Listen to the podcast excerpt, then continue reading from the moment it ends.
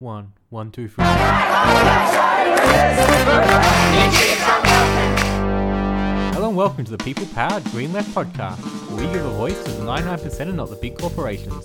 If you think this project is important, please consider becoming a supporter today. Now, on to our latest episode. Today we bring you the presentation by Niloufar Koch at the recent eco-socialism twenty twenty-two conference in Australia. Niloufar's talk was on the topic NATO and the Kurdish freedom struggle. She is a spokesperson for the Commission on Foreign Relations of the Kurdistan National Congress. So first of all, I, first of all, I would like uh, to thank you to the Green Left for the continuing solidarity with the Kurdish people. Um, exactly the reason why um, the Kurds are now in a very critical stage is behind the slogan Jiyan, Azadi, which gives new hope for the all the people who are oppressed in the Middle Eastern region. And as we have seen, uh, Jiyan Azadi became a kind of medicine for the people uh, in Iran, for all the people, led by the Kurdish women and the Kurdish people, and it's now spreading all around Iran and also become turned to uh, global um, solidarity with the uh, move for women of women uh, for freedom. Uh, I must tell you, uh, because of This uh, philosophy behind Jiyan Azadi, the Kurdish people are now uh, in a very critical stage, because after the summit of the NATO in Madrid, a new decision was taken. Um, that decision was that uh, whatever its cost, uh, the NATO states will keep continuing to support Turkey. So uh, in case of Finland and Sweden, there was bargaining Uh, between Turkey and this both, both of the countries supported by the U S, saying, okay, we will keep a blind eye for the interest of Turkey by, uh, by sacrificing the Kurds. You have to know that uh, Turkey has uh, now uh, eight months left. In these eight months, in these eight coming months, Turkey has to solve the Kurdish problem. And the Turkish President Erdogan is clear how to solve the Kurdish problem, by committing ethnic cleansing. Because uh, Erdogan's dream is to implement the national oath from nineteen twenty-one. And this means to get back many of the former territory, territories of the Ottoman Empire, which have been given to uh, Iraq and Syria in nineteen twenty-three. So it's called uh, the Lausanne Treaty, which was, which is the treaty. According to this treaty, the current borders of Middle East has been drawn. But the problem in the Lausanne Treaty is not that Kurdistan was divided amongst four states. The main problem and the main threat was that Kurds have been denied. So there's no, in, in, the, in the terms of articles of the Lausanne Treaty, there's no mention that in this territory of, of Middle East, there are existing people called the Kurds. So by denying the Kurds, by annihilating the Kurds, green light was given to the new established states of Turkey, Iran, Iraq, Syria to continue with ethnic cleansing genocides against the Kurds. Erdogan is now updating this policy, particularly since the turmoil in Middle Eastern areas, beginning with the Arab Spring and then later on with the revolution in North and East Syria and Rojava.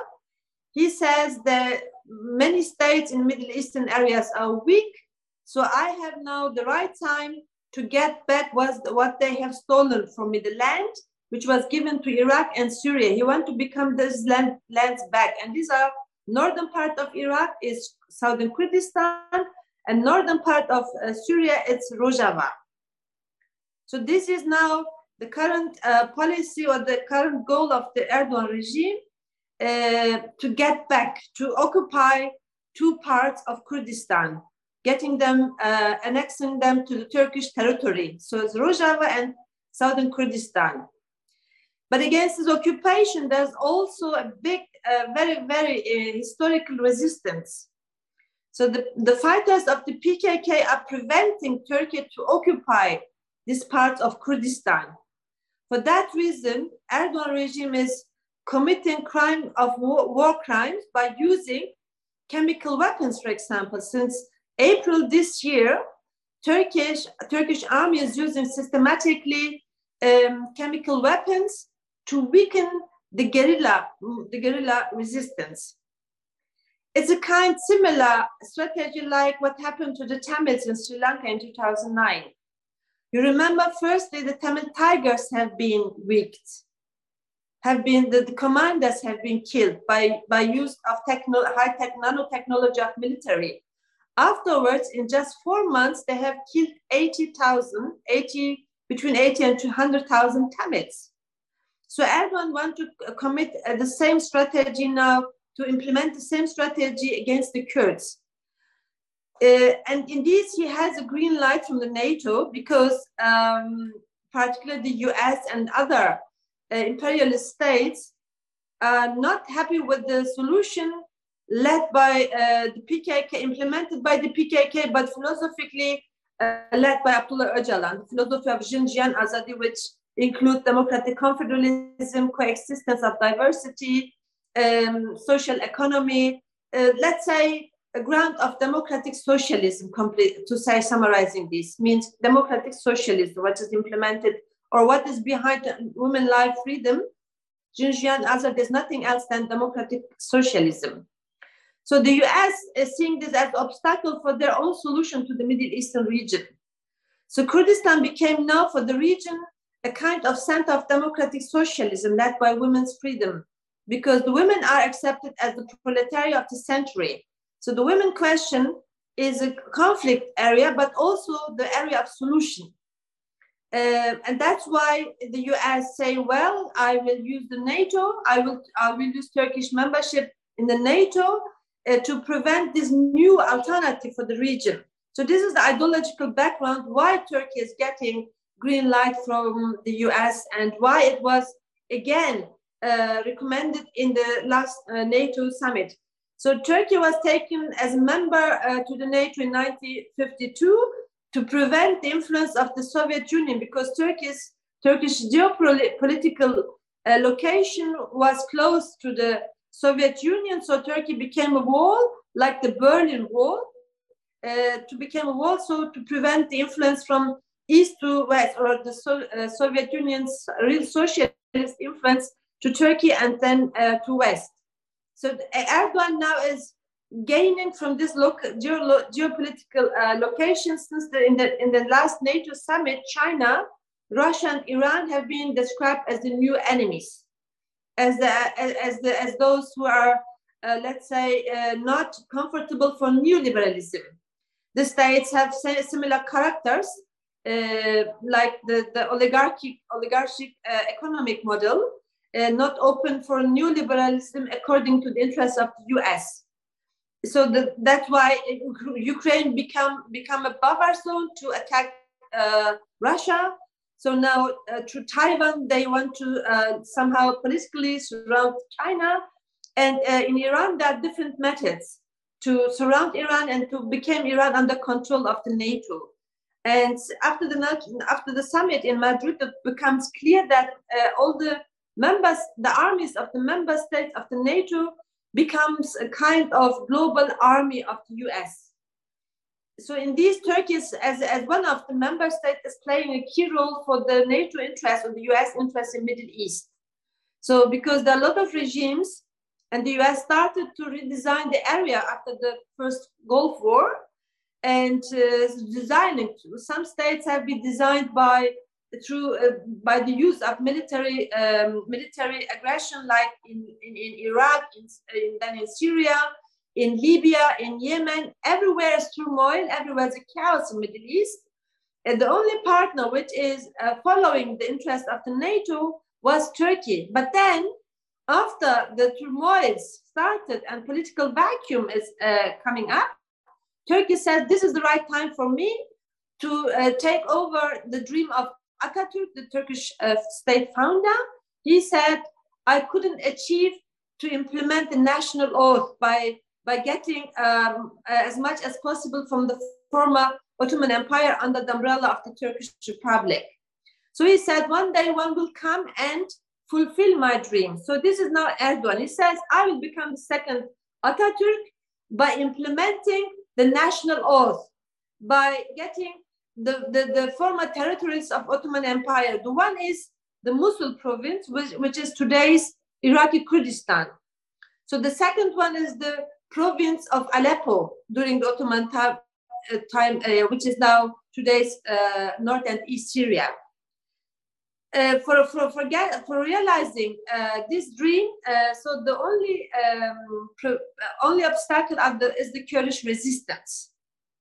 So in this, Erdogan was bargaining with the NATO, with the U S, saying, if you do, if you if you don't accept to help me, then I will go to Putin, I will go to Iran, I will go to the Shanghai Cooperation Organization, and now also is trying to become an observer in BRICS.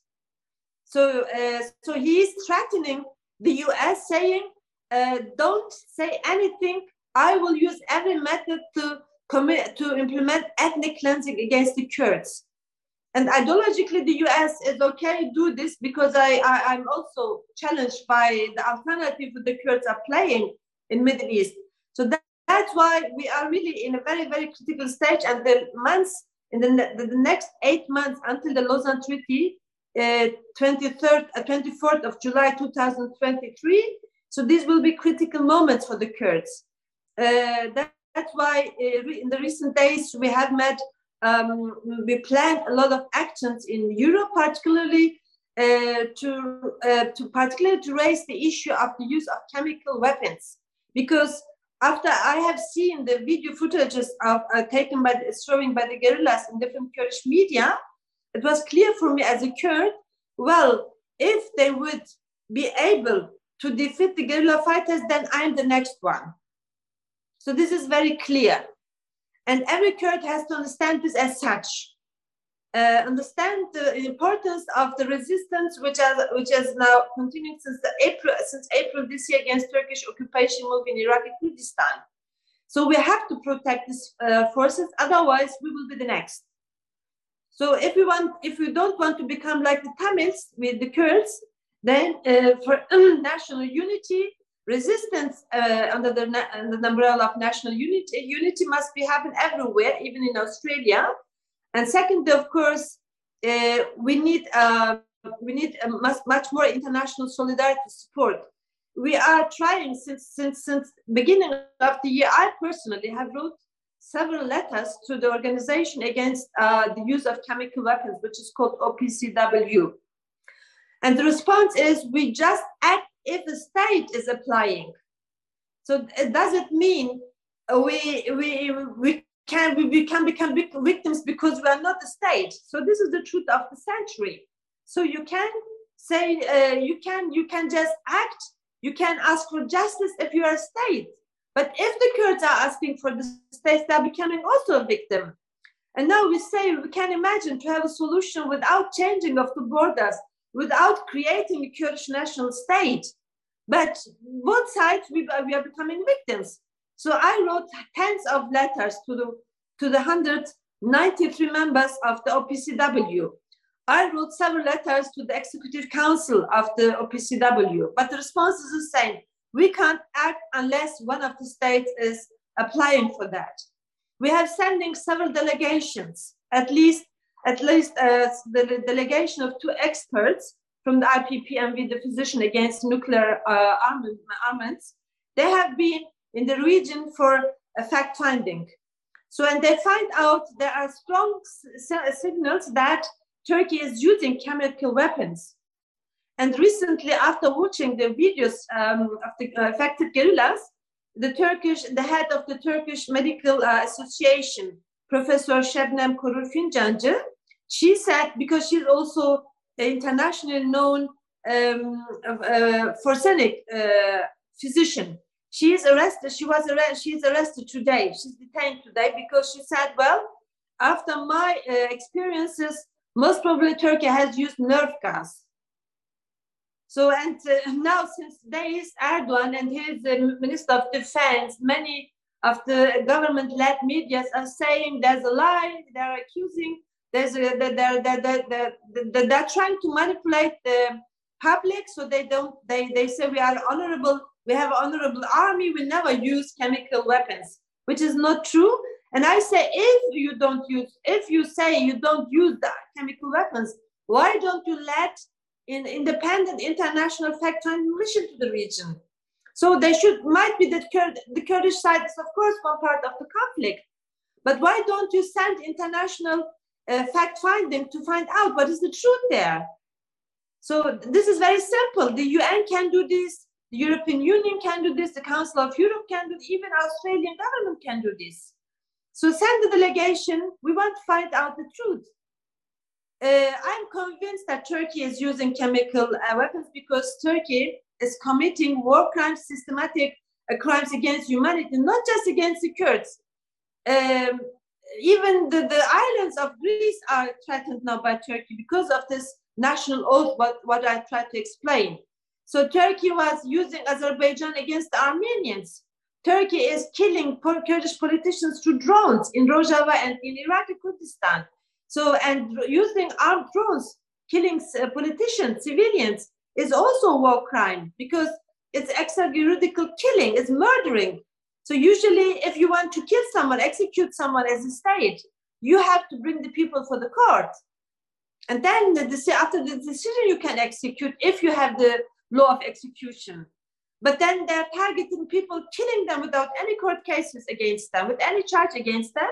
And this is also war crime. And then what's happening every day in the Kurdish occupied city of Afrin is war crime. And what Turkey is playing in other countries by using the Muslim communities against the other communities in each state, in, in India, in Pakistan, in, in, in the case of Kashmir, in, uh, in Bangladesh, in Malaysia, it's Turkey as such under Erdogan is a kind of destabilization power of the region and globally. So and NATO is keeping a blind eye because nobody is now taking care of the civilians, of the citizens, because we are in an area, in a century, where nation states are just looking for their own benefit interest. That's why I say if there's a unity amongst the nation states globally, then there must be a new movement of peace uh, amongst, the, amongst the people who are critical to the, to the hegemonial uh, system, currently system, and to those who are against the expansionism of NATO. So we have to come together to force a new movement, peace movement, against the expansionist strategy of the NATO. And this can be happen when people see the Kurds as the primarily victims of the NATO currently, which is done by the, uh, by the, by the Turkish state as a key player of the NATO in the region. And we are now the first victims. And if we want to stop Turkey, then uh, there must be a stronger solidarity with the Kurds against the NATO. That's for my part. Thank you for listening. I hope you got a lot out of this episode. To continue producing shows like this, we need your support. Consider becoming a supporter for five dollars a month, sharing this show on social media, and submitting your own stories. You can do all this at our website, green left dot org dot a u.